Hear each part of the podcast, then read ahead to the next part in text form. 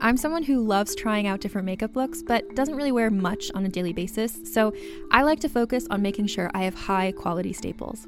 And whether you like a fresh face, full glam, or somewhere in between, you've probably seen Thrive Causemetics Viral Tubing Mascara. I've certainly seen it everywhere. You know, the one in the turquoise tube? So, that mascara, along with all of Thrive Causemetics beauty products, are certified 100% vegan and cruelty free, which I look for in makeup, and they've got excellent quality to match. And something I didn't know from all the mascara videos I've seen is that for every product sold, Thrive Causemetics donates either that same product, another product that is needed more, or a monetary donation. They've worked with over 500 nonprofits to help with a wide range of causes like supporting cancer survivors, people experiencing homelessness, education access, and so much more. Knowing that makes me feel even better about using their products. And I do enjoy using them. Like I said, I like having high quality staples, and so my favorites are products that are multi purpose, like the Brilliant Eye Brightener. It comes in a bunch of colors, and I like using them as eyeliner, eyeshadow, and even highlighter. Thrive Causemetics is luxury beauty that gives back. Right now, you can get an exclusive 20% off your first order at thrivecausemetics.com slash thrive. That's Thrive Causemetics, C-A-U-S-E-M-E-T-I-C-S dot com slash thrive for 20% off your first order. Have you ever watched an apocalyptic sci-fi movie and wondered, could any of this really happen? I'm Carrie Bechet, and on Hypothetical, we explore what if questions two ways through speculative science fiction and through insight from the world's most brilliant scientists. And spoiler alert, your favorite sci fi movies aren't nearly as far fetched as you may think. Time travel with me into our possible futures on Hypothetical. New episodes every Tuesday available on all podcast apps. That's Hypothetical, H Y P E R T H E T I C A L. You're listening to Muses and Stuff. This is the podcast that's all about the dolls. They were the groupies, the wives, the girlfriends, and the muses who played such a huge role in rock and roll history by simply being themselves. They were sweet, sexy, brave, and powerful. They went after what and who they wanted, and they made no apologies. We are your hosts, Shanti and Lynx. Thanks for listening and enjoy the show.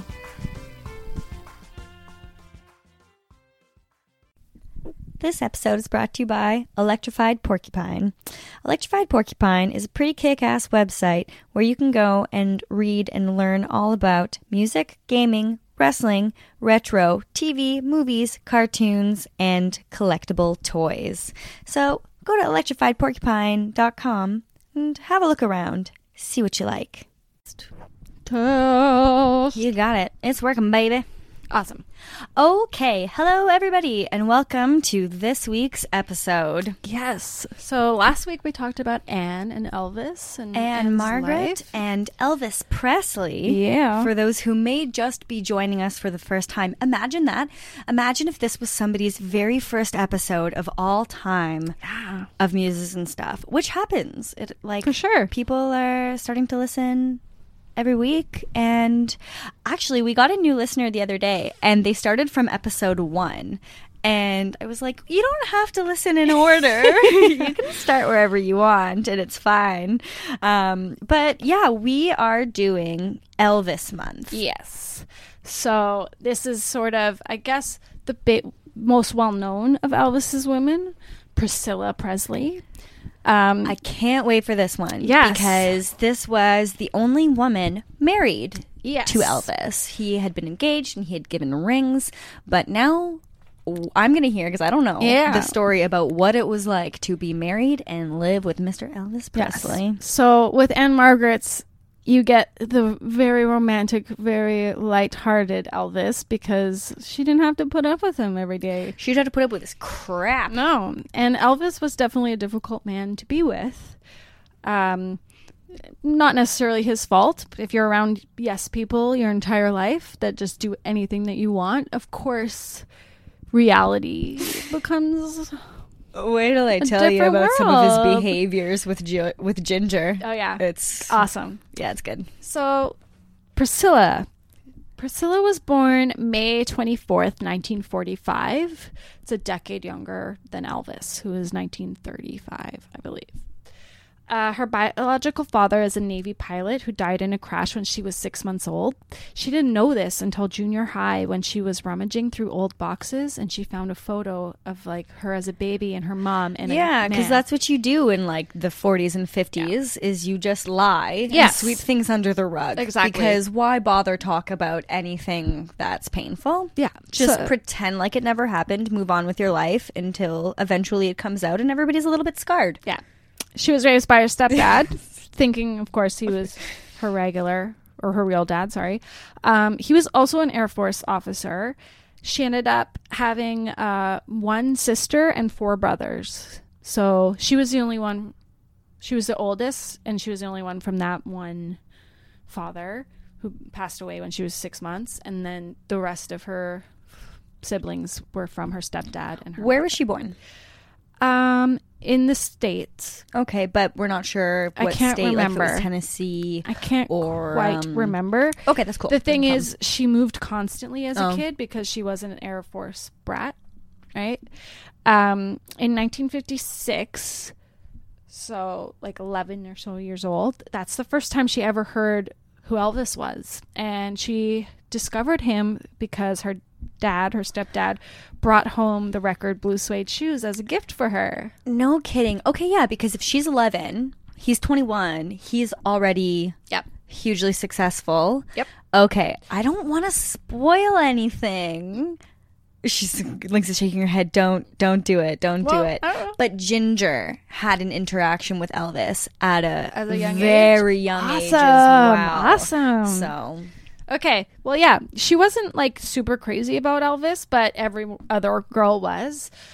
Her mom thought isn't that how it goes? her mom thought he was a bad influence, of course, as many mothers at that point did. Uh, but she did uh, join the local Elvis fan club and all that. Um, because she moved around throughout her childhood, she never really made that like bonding, lasting friendships. But in Texas, like they finally settled down and she kind of was accepted and she became queen of her junior high school. And that's about the time that her family announced, guess what? We're moving to West Germany. so You getting comfortable? You like your life? Well, exactly. Uh, her friends tried to cheer her up by being like, Elvis was recently stationed there. Like, maybe you'll meet Elvis. You're going to be in the same country as Elvis. What the And, hell were they moving there for? Uh, Air Oh, Force. sorry. Air Force. Okay, tell me about a million more times and then I'll remember. So yeah, 1959. She's she's in uh, Germany. Um, she's having trouble adjusting to her new school, new country. Uh, she used to go to a local club, play the jukebox, and write letters to her friends back home. And one day, a soldier came in named Currie Grant, not Cary Grant, Currie Grant. Currie. And he introduced himself and he asked her if she liked Elvis and they chatted for a while. And then he was like, Hey, do you want to accompany me and my wife for dinner one night at Elvis's house? Okay. So, of course, I was like, Hell yeah. Um, after her dad checked out Currie, realized, like, okay, this is a gentleman, like, he's married, like, things are okay. It took about two weeks for Priscilla to convince her parents to like let her do this, and uh, she did. She went. Um, she says that outside his house in Germany, there was a sign that read autographs between seven and eight because uh, women would just swarm the house, and even though it was past eight o'clock, there was still just a ton of women outside. Uh, he was good to his fans. yeah, yeah. Elvis was good to his fans. Yeah, I he mean, took time for it them. really is amazing. Yeah. yeah. Uh, so yeah, she went. Um, she got introduced to Vernon, Elvis's dad, and Elvis's grandma. You know, did uh, anything get mentioned about Vernon's girlfriends in this book? Yes. Okay. Yes. Are you going to talk about it? Um, Or just might as well like mention that mention Elvis Vernon- was not a fan of Vernon's choices because Elvis was a mama's boy. Yeah. He loved his mother and he just could not understand why his dad could so easily kind of get over her passing. Like no and he woman- dated very young women. Yes. And yeah, no woman was going to live up to his mom and he so like he definitely compared every woman that Vernon was into to his mother, of course, and he Elvis never liked them. No. Yeah. Okay. So, yes. Uh, they chatted. Elvis, uh, she talks about how Elvis would p- play some songs on the piano and she's just going nuts, right? Uh, time flew by. She had a curfew, so she had to go. It was an incredible night. But uh, shortly after that, Currie called again, was like, Elvis wants you to come back. And so she came back again. And the second time was very much like the first, except she got some time alone with him. Uh, she says that they cuddled in his room and he talked about how lonely he was. Interesting. He talked about his bond with his mom, who had passed by this time. She said time flew by. She had to go. Uh, he, he kissed her, I think, on the forehead or something, and he said, We have plenty of time, little one. I should mention she's 14. Okay. He's how old? 24? Okay, so it's uh, Yeah. So, after after we do like these episodes too, like Lori Lightning is coming up, and I it did run in through my head because even today we were looking at our social account and somebody was talking about like all of the groupies all, all over the decades, and then they started talking about the baby groupies, Yeah. which was them.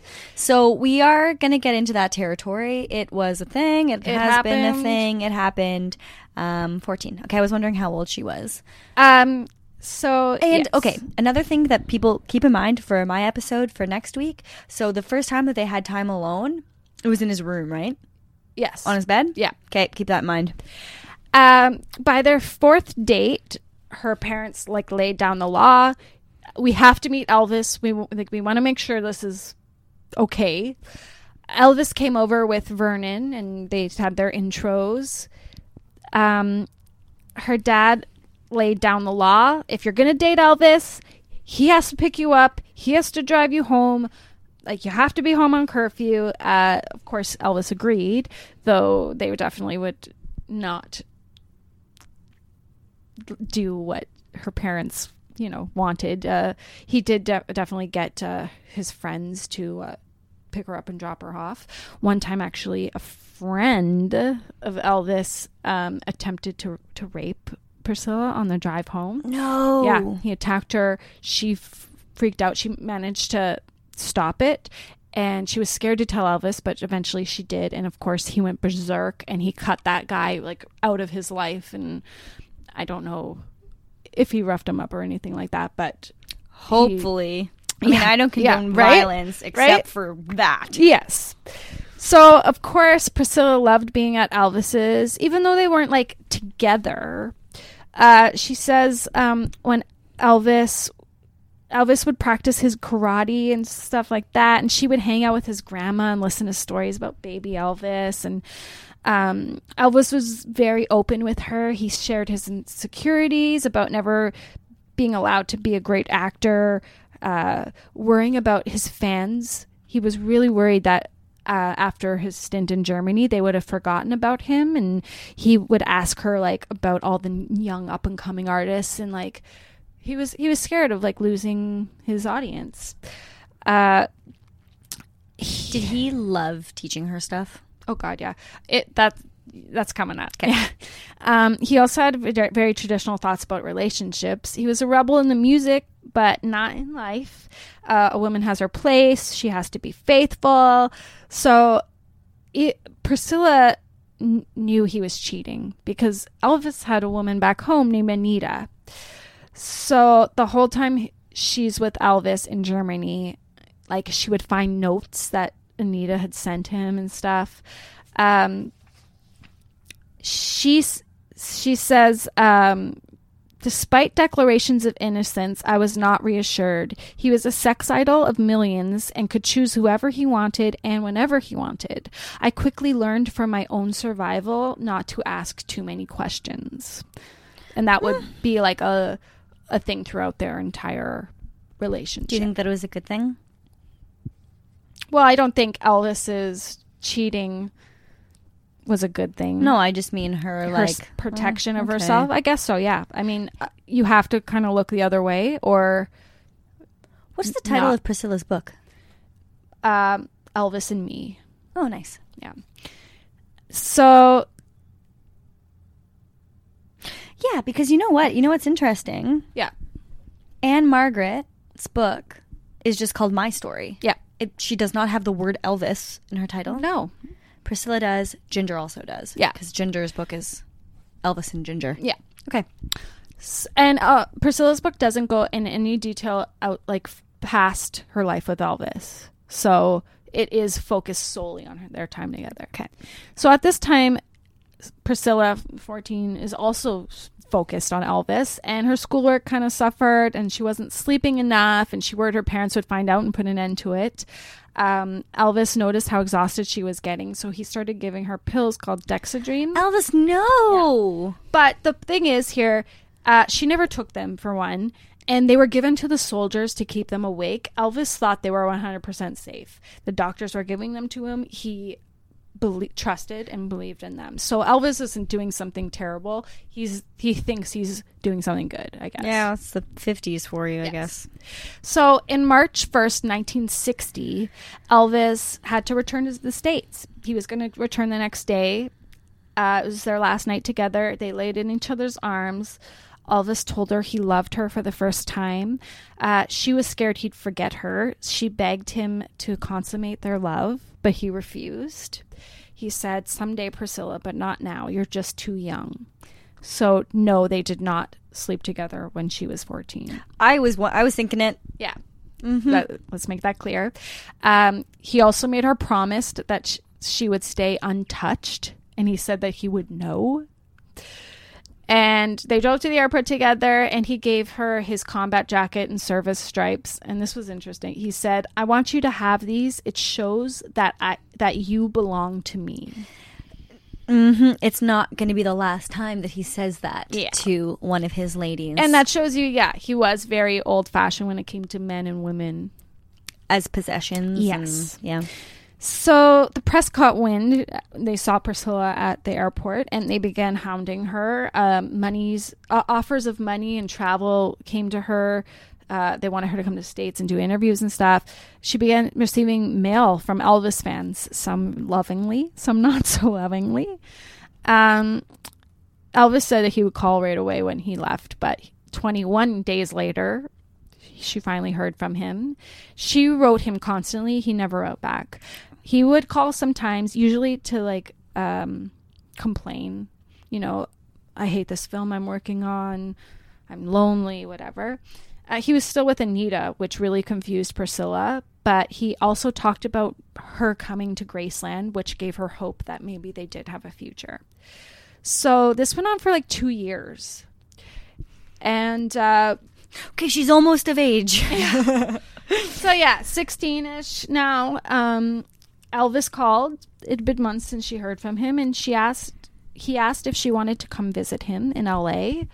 She worked on her parents. They finally agreed uh, under condition that she would always be chaperoned. She wouldn't be staying in the same place as him, things like that, and uh, that sh- they would have a detailed itinerary of what they would do. Of course, they they gave all that information to her parents, but that's not the way it went. uh, so yeah, when she arrived, she says there are so many people at his house. Elvis always had a huge entourage around him. oh, yeah. Yeah, Yeah, did she go into detail about who they were? Ginger does. So if you don't, it's okay. I can get that. I'll let you get into Okay. that. Um, and she immediately noticed Elvis was different. He was playful and flirty and cocky, and not the shy, sensitive, insecure Elvis that she knew. Uh, she was she was nervous, but the time came. Everyone left. She got ready for their first night together. Um, after some tender, playful moments, uh, uh, Priscilla thought they were gonna, you know, Have get sex. it on. Elvis again was like, no. Uh, he said he'd know when the time was right, and he promised, or and he told her, um, sorry, he told her he, she had to spend the night at a friend's house, and so he could keep his promise to her parents. She was upset, but she agreed.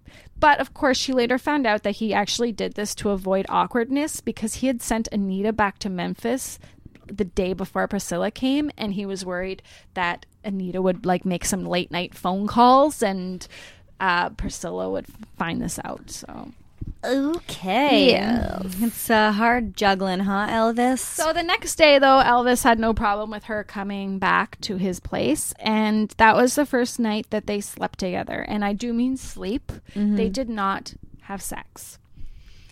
So the next day, Elvis played her some of his new songs and asked what she thought of them.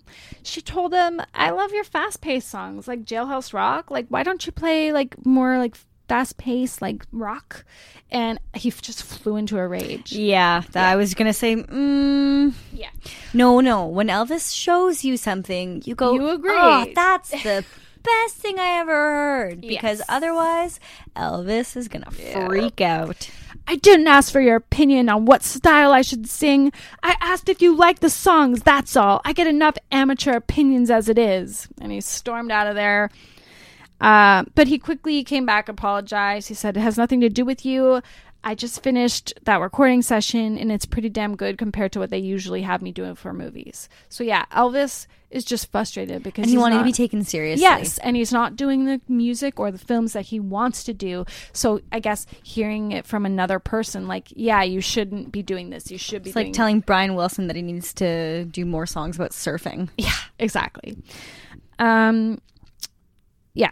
So on that first visit, he took her out shopping for some new gowns. He also ordered a hair and makeup woman for her. He said, You need to apply more makeup around your eyes. They're too plain naturally. I like a lot of makeup, it defines your features. Yeah, and who was he? Uh... He was trying to turn her into Tura. Mm-hmm. It's very easy to see. If you look up pictures of Tura Satana and then early pictures of Priscilla, it's remarkable how much he did change her to be her. And then it was kind of interesting to see too how Ginger looked very similar to yes, Priscilla yes, in a way. absolutely, absolutely. So to keep up with Elvis and his entourage, Just a younger version. No, no, I don't want to talk shit about Ginger. I loved like the, I loved their relationship, and I love that. I'm so excited to hear about her. yeah, keep going. Priscilla began taking the same pills that Elvis did because she just could not keep up with him. Um, he also took sleeping pills every night and like speed while he was awake. Uh, it was normal for him to sleep 15 hours a day, and he would take two to three hours to like wake up properly. And it was in those, I think, in those hours of uh, just waking up between like being fully awake that he did some of his crazy like oh yeah, fits Yeah. behaviors. because he would also often mix his pills. Uh, but he, again, he first of all he claimed He he, had nurses and doctors on hand that were like, "This is good for you." Yes, and he also um, prided himself on knowing like all the ingredients and drugs. He really knew his stuff. Unfortunately, he didn't realize how dangerous it was, though. yeah. And it would later become a source of many fights between him and Priscilla. But we're not there Isn't yet. it a sort of like Judy Garland like Oh, yeah. scenario too, For where like they sure. just don't know any better. And it's like the manager's They're trying feeding to it to them. balance them out Yeah. because they're living the highest life that you possibly can live, and you need to Exactly. have some rest. And but then you need to get up and go, and then it eventually just takes a toll on your body, mm-hmm. mind, soul, So that was a short visit. And uh, she had to go back to Germany. But six months later, uh, Christmas 1962, Elvis invited her to Graceland. So um, her first night there, Elvis gave her two pills to sleep and it knocked her out for two days. So uh, that was uh, something. Let's put it that way. Um, for Christmas, he gave her a poodle that she named Honey. Um, she gave him a cigarette case that played Love Me Tender, which I thought was cute. Uh, they really had a wonderful time together, but Elvis's flirtations with other women made her very nervous. Um, he would do it in front of her too, and sh- and she, he- of course Elvis would get very angry if she tried to discuss it with him. It's all in your head, like usual bullshit. Um, so it was time for her to go back to Germany, but Elvis did not want her to go. So they called her parents and begged for a few more days, but they were like, no. Like, Priscilla has to go back to school. Like, you're lucky we even let her come visit you, basically. Um, so Priscilla went back home very angry and she really rebelled. She cut classes. She let her begged her parents to let her go. Um, meanwhile, Elvis is back in Memphis making arrangements for Priscilla to move there and finish her high school there. And um, Elvis end up calling her parents and explaining, uh, like Priscilla won't live with me; she'll live with my father Vernon and his wife at the time. Uh, she, she, uh, she also, or he also told him he couldn't live without Priscilla, and he implied marriage to her parents so, to like make them, I guess, less nervous. Yeah, and Eventually- also, like I will take care of you and your entire family Yes. as long as you live. Just Yes. let me marry her. eventually miraculously her parents agreed i guess they were like priscilla actually in her book kind of says like they really had no choice they were either going to have to like live with me like hating them and treating them awful or let me go um it was it was rough for her parents. They weren't just like go take our daughter. Like it was a struggle um and priscilla really goes on to, to be like you know i was the driving force behind this. My parents put up with me doing this. So yeah.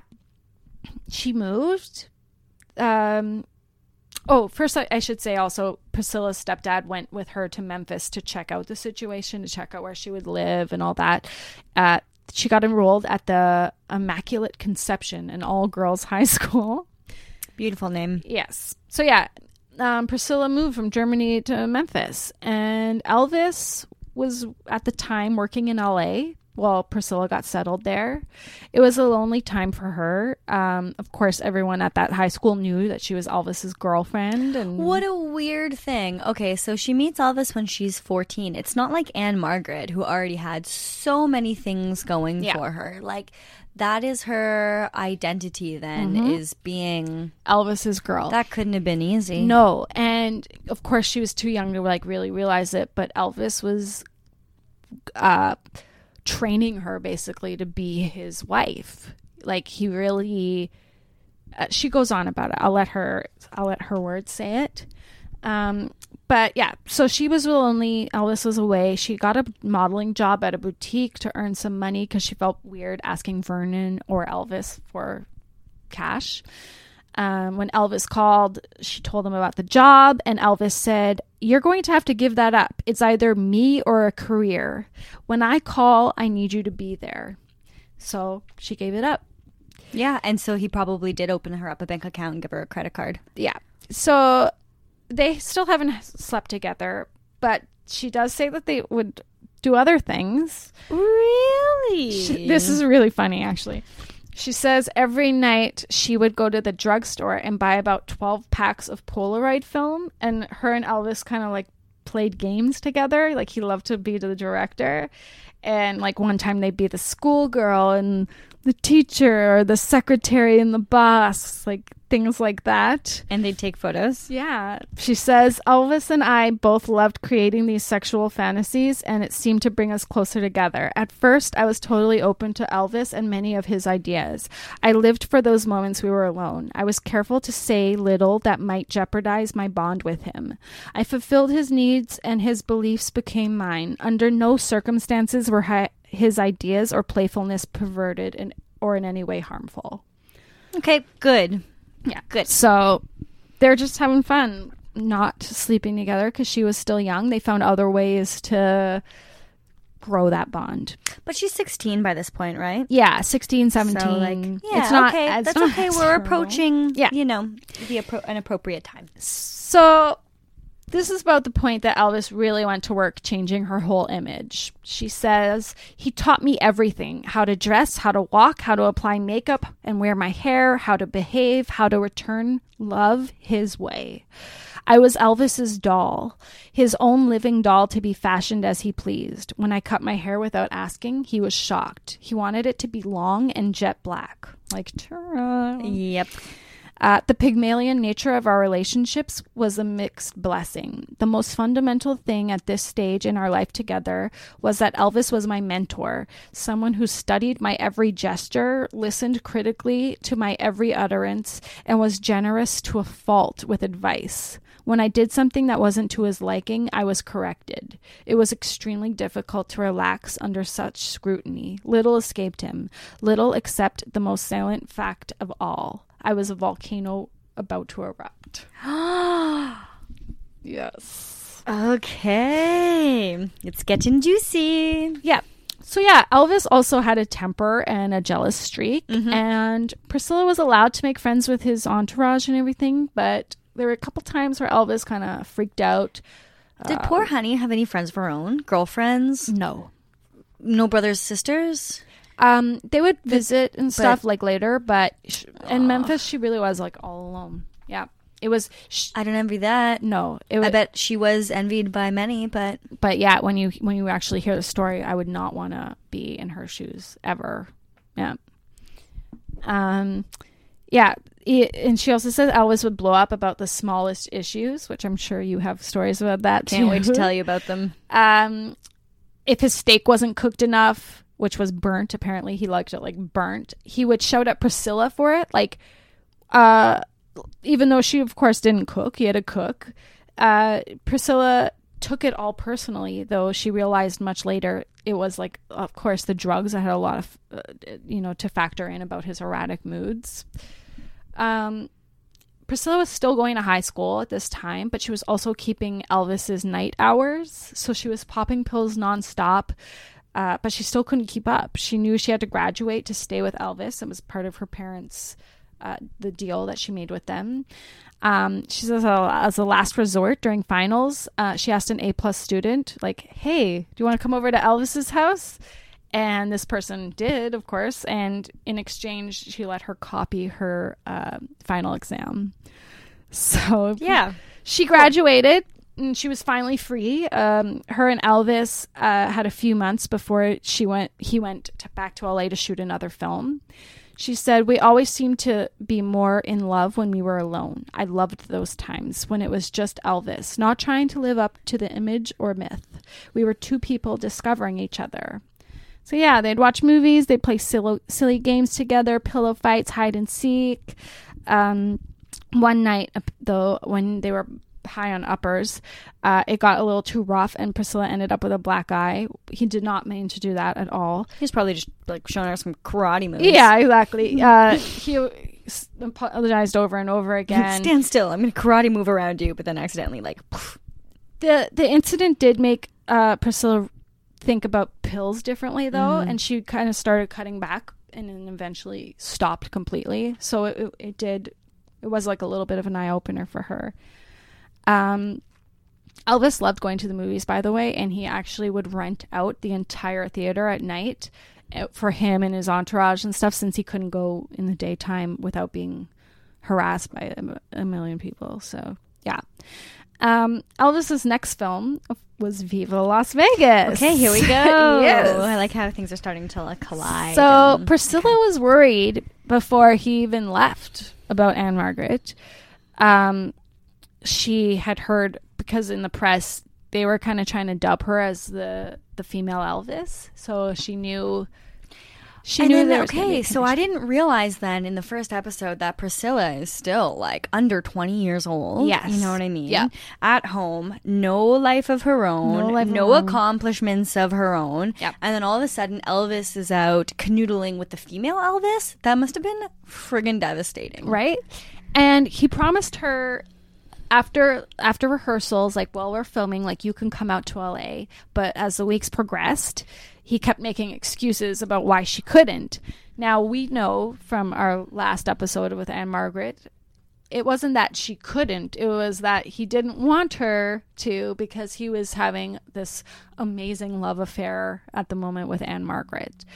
Um, And he still wasn't sleeping with Priscilla. Priscilla, so. So she would ask about Ann-Margret. He would always dismiss the rumors and her fears, calling it like Anne's just a typical Hollywood starlet and blah blah blah. Uh, six weeks after completing the film, um, he flew back, and or he actually he he went back to Memphis after they filmed that, and six months after that, he went back to LA uh, to film another film called Kissing Cousins. Uh, but around that time, the press began those stories about him and Ann-Margret getting married. So Priscilla was like, "What the fuck?" Right? Um, Also, kissing cousins? What the fuck? yeah, it's not a good movie. Don't ever watch it. okay. Don't ever watch it. If you want uh, movie suggestions, listen to the previous episode because there's a ton in there. But Yes. definitely Not just leave Kissing kissing, Cousins. cousins out of that. Um, so yeah, the press were running all these stories about him and Ann-Margret, and uh, he used that as an excuse to make Priscilla go back to Graceland. like you shouldn't be here in LA. They're they're gonna like be hounding me. They're gonna be asking questions. So she had to go back. And uh, two weeks later, Elvis returned, and they finally had like a real talk about it. Priscilla knew. I mean, she knew, and he finally admitted it. He said, "It's over, Priscilla. I swear." I guess I got caught up in the situation that was out of hand from the beginning. She and I come from different worlds. I don't like being exploited. I can't live like that. Don't get me wrong, she's a nice girl, but not for me. So this is him talking about Ann-Margret, but of Oh, course Elvis. we know from Ann-Margret They're like soulmates. Yes. And this is really interesting. I mentioned this in Ann-Margret's episode. You're polyamorous, Elvis. Just accept it. Um, Anne had that puppy named Scooby, Yeah. and Priscilla would find telegrams signed by Scooby, and one that she found around this time said, "I just don't understand." So Anne had sent that. So Wait, so did Elvis name the dog? no, but that was, I guess, her code name. Scooby. Weird coincidence. No, like Ann-Margret that she had a puppy named Scooby, so she already had that dog. But she would sign her messages to Elvis. Scooby. Oh, okay, right. Sorry, I got confused. Instead of writing Priscilla Anne. had the dog named Scooby. No, she has a dog named Honey, and it was a Great Dane. a poodle.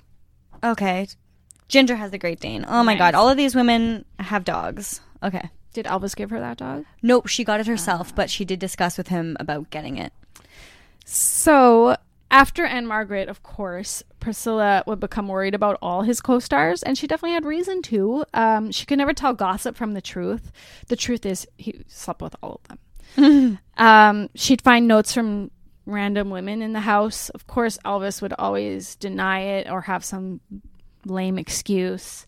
Uh, he also threatened to send her back to her parents if she pressed the matter.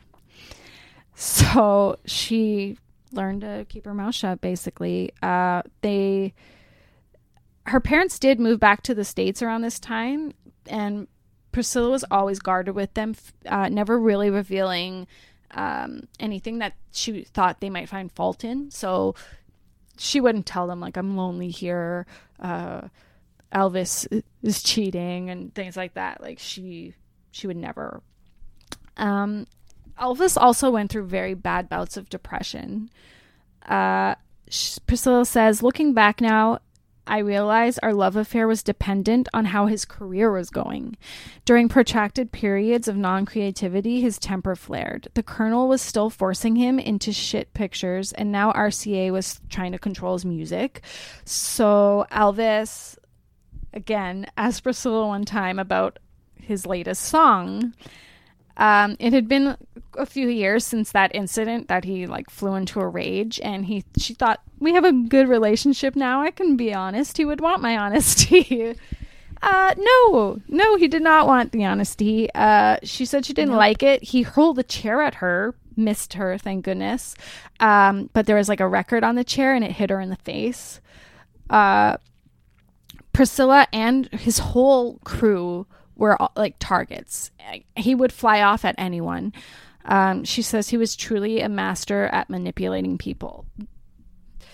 Um, in 1964, Larry Geller would become Elvis's new barber, and he was important because he kind of turned Elvis onto the spiritual world. Yes, hmm he he makes. Uh, we talk about him in the next episode, Uh, or we will be.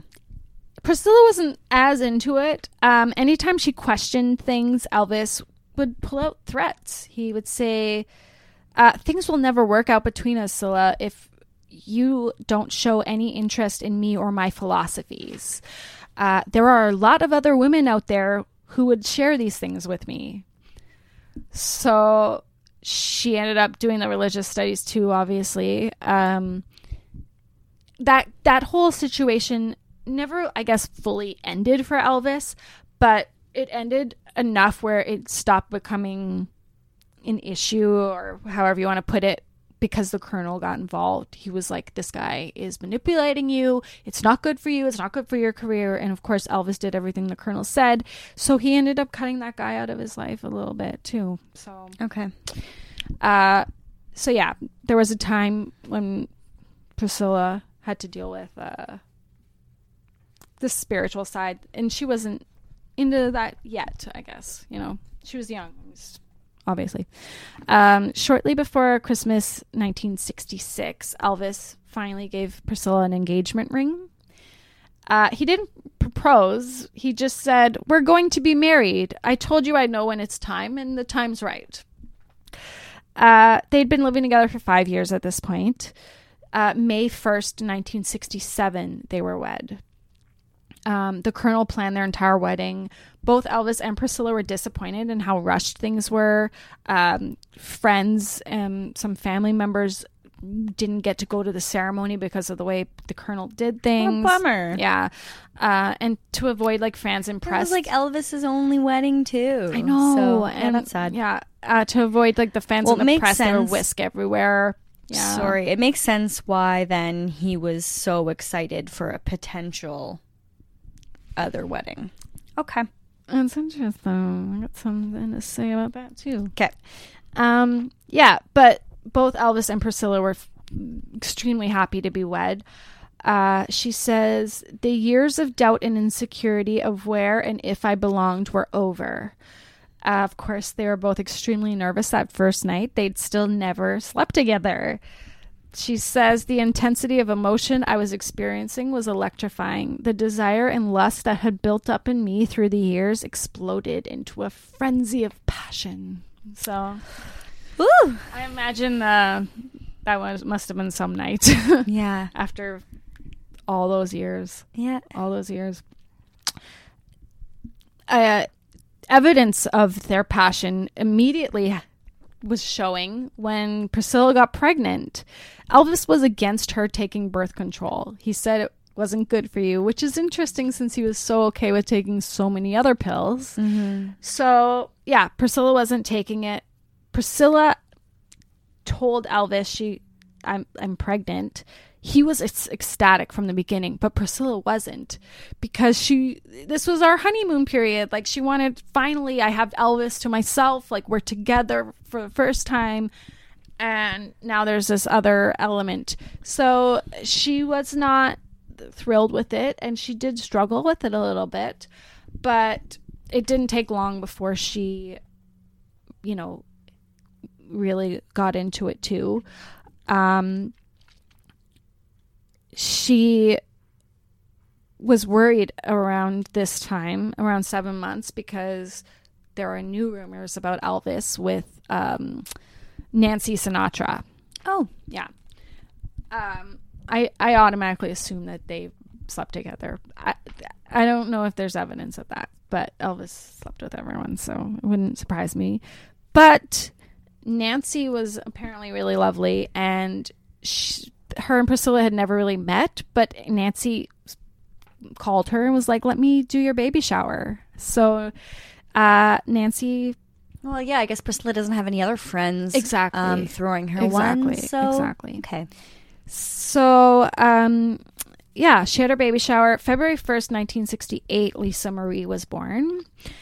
Um, it took months before Elvis would make love to Priscilla again. And this was very um, upsetting to Priscilla. And she realized immediately, like once she became a mom, a shift in their relationship had happened. Oh. Apparently, before this, Elvis had actually said to her, like long before they, she ever got pregnant, like, um, I can never imagine like having sex with a mother, you know?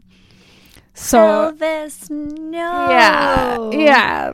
But she did say like they had sex all the time when she was pregnant, which was weird. Like, it was like after Well, that. Good. At least she got to get some in her Yeah. life because But- that's like she had just started having sex. I so it's like I know. you gotta enjoy. So yeah, and of course, like you said, she's young and she's finally experiencing these things. Like Elvis did not have that drive with her that he did with other women. It seems. Seems like it. Yeah. Well, I mean, because you have to like they're well, like you said, he she. Whoa. He was grooming her Yes. to be a certain thing. Yeah. She was like a product of what he had created. Absolutely. She wasn't this star that already made things on her own. He knew everything about her. He just like, yeah, okay. Yeah. But he wanted this devoted, absolutely Yeah. this wife that would Be there for anything. my goodness. as he said, like I need you. Like when I call, I need you to be there.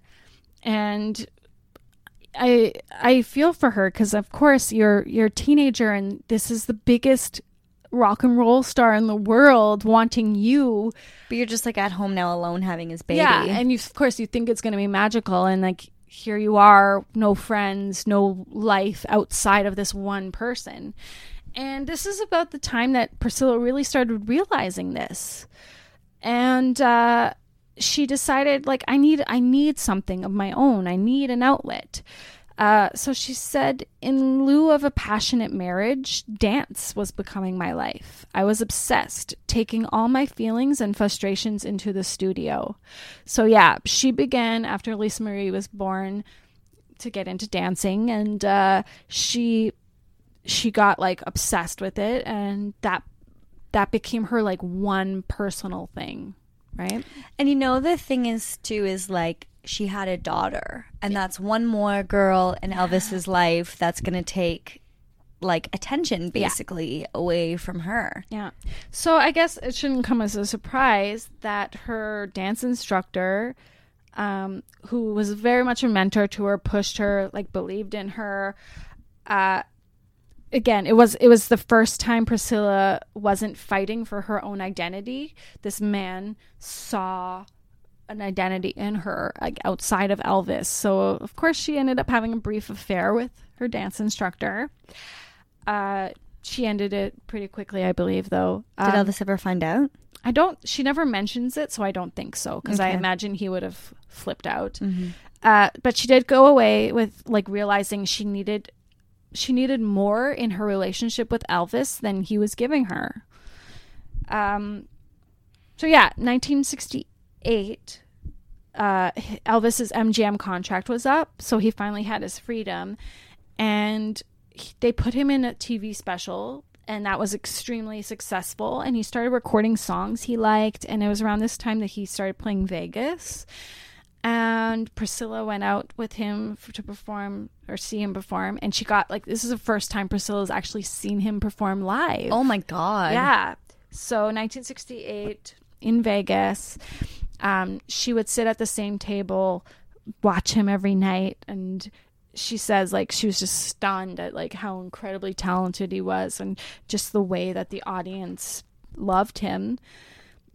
And this was actually a good time for them. She says it was the first time she felt they were like a true team because he was involving her in you know all aspects and he was at his happiest and his healthiest and um, an interesting thing that happens so much with all the women we talk about priscilla uh, started sort of styling him a little bit like buying his accessories like Oh, interesting. Yeah. So, Well, yeah, yeah, it's kind of an interesting twist because he was always like buying and styling yes. Yes.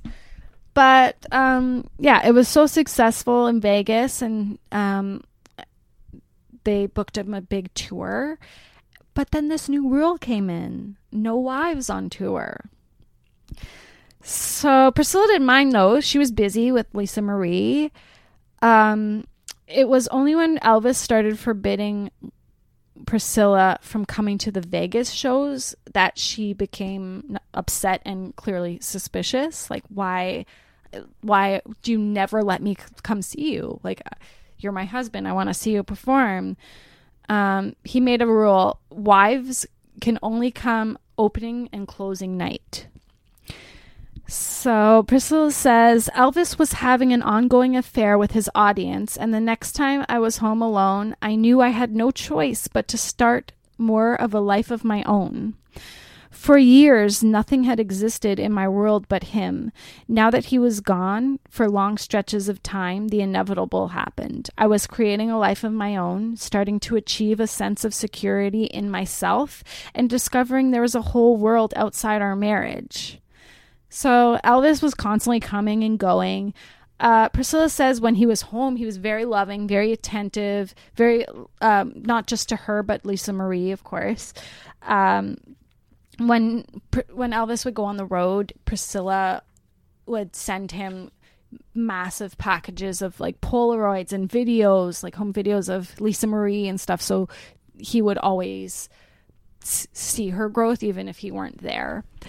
Um, to fill in her time when Elvis is away, and also clearly to get his attention to show like look i love you i'm interested priscilla began taking karate and Aw, taekwondo that's cute. yeah and um there was a, a really important instructor at the time in America called Mike Stone. He was like an expert in Taekwondo, and Elvis like hooked her up with him. He was like, "You should train with him." So uh, she says the lessons gave her the confidence that she never knew she had, um, or she never had before. Uh, she began physically changing around this time. She stopped wearing the heavy makeup and the jewelry, and she's, you know, shedding Tura, right? Like Yeah, shedding, like coming wo- into her own. shedding the woman Elvis, yeah, forced her to be, and being like, no, like this is me. I'm, I'm this is my natural self. So. Uh, she also began meeting people and becoming friends with people, and she started seeing successful marriages. And she realized, like, this is a healthy relationship, not what I have. And of course, she kind of began an affair with Mike. Uh, she says, I still loved Elvis greatly, but over the next few months, I knew I had to make a crucial decision regarding my destiny. Elvis could kind of sense the change, but he really did not realize exactly what was happening. Um, sh- one night, he grabbed her and, in her words, forcibly made love to me. That's, yes. Apparently, Elvis said, This is how a real man makes love to his woman. She says, No. Yeah. This was not the gentle, understanding man I knew I grew to love. He was under the influence and had become a stranger to me. So the next day, Priscilla finally said, like, I'm leaving. Like, I can't, this is, this is it for me. Uh, and he said, Are you out of your mind? You have everything a woman could want. Uh, you mean I've been so blind I did not see what's going on? I've been so wrapped up I couldn't see this coming? And she was like, Yeah, yeah, like it's always about you, right? Um, they held each other, they cried. Uh, she says as she walked away, Elvis said, like, maybe another time, another place. And she was like, Yeah, maybe, but not now. So she walked away and uh, they divorced in uh, 1973 on October 9th. Um, they had a rough patch, of course, lots of divorces. It's not easy, but they ended up d- becoming friends and they had joint custody. I still have a sour look on my face. I yeah, tell. I know that's kind of that's kind of hard to. It is, man. It is hard. It's hard, like, every time you hear something about somebody um, who you love and idolize and whatever, and it's like you hear about this, like, piece of shit behavior that's happened. And I mean, it's the same thing with, like, Led Zeppelin and all the crap that, that they pulled. It's like, you know, we're still, like, idolizing them and we love them and stuff. But when you hear And it is shit part of- like that, you're like, oh. It's important to remember also like they were under influence of like heavy drugs. So like she says, like that's not the Elvis I know. That's that's a messed up Elvis. And of course that's no excuse for that kind of behavior. You'd hope that people under that influence could can could like see like wow, th- this is turning me into this. But sometimes like you I guess you can't yeah. or you you don't want to, right? Okay. So when they divorced, Elvis was dating Linda Thompson. Yep. Uh, Priscilla did like her. Um, and from 1973 to 1976, Ginger didn't.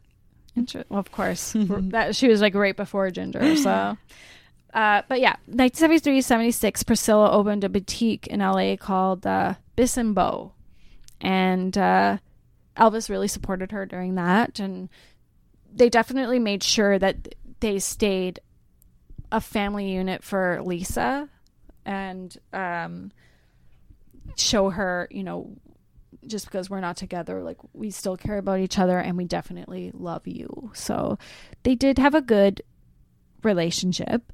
um, Elvis's health kind of was starting to get bad around this time. Um, this is also around the time that he began seeing Ginger now. Uh, this is interesting. I'm sure it doesn't mention in Ginger's book. Okay, let's hear it. Uh, he would call Priscilla constantly complaining about Ginger. Oh no! Yeah. she knew that they talked, but she was like, she's young now too, right? Yeah. So Ginger is like um 19, 20, and she's just like, well, of course he has to talk Yeah. to Priscilla on the phone. They have a child together. It's for Lisa, but no, she never mentioned anything like that. so Elvis would complain about their age difference. Uh, he would complain that she did not like touring or being away from her family. Mm-hmm. Yeah, and he actually like allowed her to take them on tour f- for a bit, I, or s- some family member, I suppose. Uh, No, he brought the whole, whole family? family. Wow. But it was at his request. Yes. But then he would call Priscilla and complain that she was paying more attention to her family than she was him. Because, as we know from Priscilla's story, he wanted a woman that's solely focused on him. Okay. So- so yeah, keep that in mind because I could say a few more things, but I'll save it. Awesome. Yeah. So, yeah, he was con- constantly complaining. He was constantly um, contemplating leaving her, apparently. Uh, and of course, he did what else he also did to Ann-Margret, which was call and be like, I want you back. I still love you. Uh, I'm so stupid that I didn't realize like what I had when I had it. But yeah, all this time he's like with Ginger. So, yeah. Okay. So Lisa Marie was visiting Elvis when he passed away, August 16, 1977. Um, I think it was heart failure. I'll I'll get into it. Yeah. Um, and of course, his death made Priscilla uh, more aware of her and her loved ones and mortality, and that she needed to open up and share more and take more charge of her life. One big thing that Priscilla really drives home is the unfortunate situation that both of them could never fully communicate to each other. And she does believe if only they could have expressed their emotions to each other and like listen to each other and uh like she was of course always scared to Like Jenny Boyd, Yeah. Mick Fleetwood. she was scared Sounds like to say her especially with elvis like threatening her like other girls would love to be with me and not complain and right? So like they never they never got to talk about their relationship and so of course it, it, couldn't work. So yeah sh- that's what she really learned from him. Like i need to i need to be open in relationships. I need to, to talk about things uh, priscilla became the executor um, of his heir which was of course lisa marie. Priscilla was amazing. She turned graceland in into like a money making museum uh, to keep and she did this because when Elvis died, Lisa Marie's inheritance was only one million, uh, and the the- Really? yeah, because he spent You okay? You know what? Yes, Yeah. you're right. It He makes sense. constantly I'll tell you in the next episode where all that money went. yeah. Yeah. So, yeah, uh, and the upkeep of Graceland was very expensive, and that money was not going to Well, last. good for her then.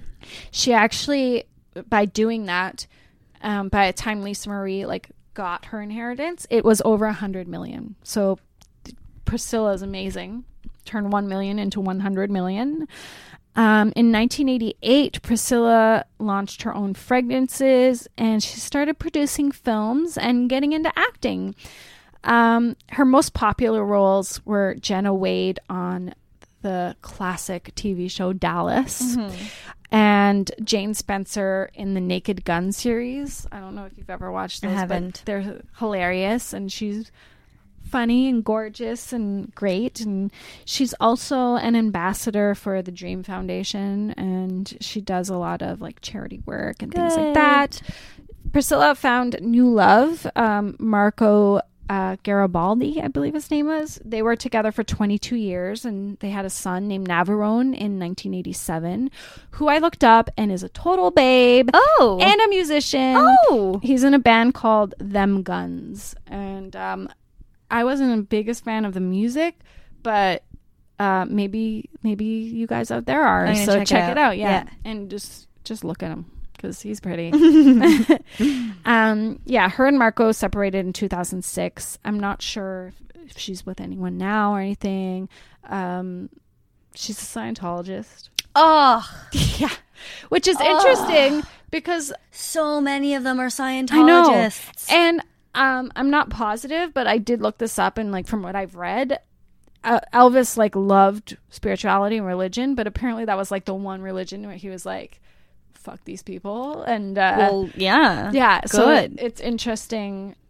But I I'll, also I'll explain the kind of spirituality spirituality he was into and what kind of books he was reading. Yeah. so it's completely different from Yeah. what those Um, freaks are doing. I also read that Lisa Marie, of course, was a Scientologist, but she actually got out of it.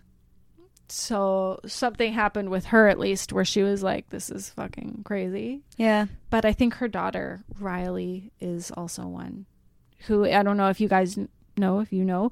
Um, she's an actress. She's wait, who'd she have a daughter with um, some Danny Keough, someone Keough. after the son?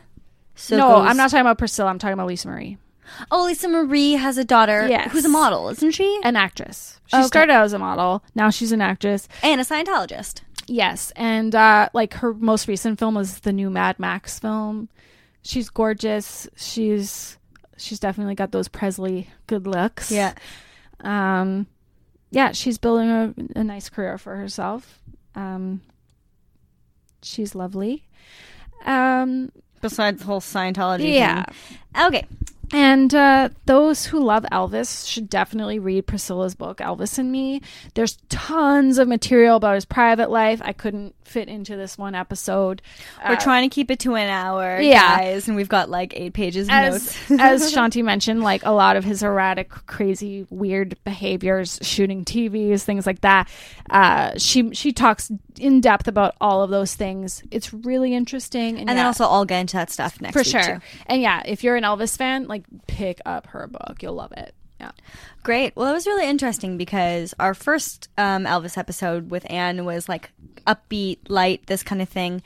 Uh, this one shows a bit of the darker side of Elvis, and then we'll go back to um, a lighter side. So next next uh, week will be on I the lighter cannot side. wait to hear about Ginger because I I, don't know anything about about. Ginger, so it'll can't wait to be really interesting. Fantastic. Cool. Okay, as always, thank you for a well researched, enthusiastic, beautiful episode. You're welcome.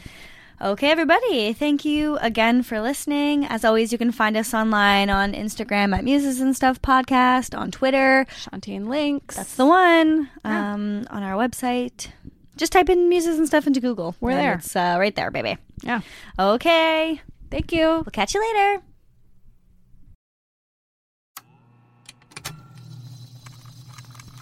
Hello, dear stranger. I'd like to introduce you to something new, or perhaps something very, very old. The Heresies of Radolf Burntwine is a horror fantasy medical mystery following the titular monk turned traveling medical investigator. Follow Radolf as he navigates a nightmare world in which viruses are gods and the human race are not their favored children steeped in history and an aesthetic that can only be described as a combination of occult academia and laboratory Judaica. The heresies of Radolf Burntwine have been described as Umberto Eco meets H.P. Lovecraft. For more information, check out the Patreon at thorb.info. But take care, dear stranger, for some truths are best left unknown.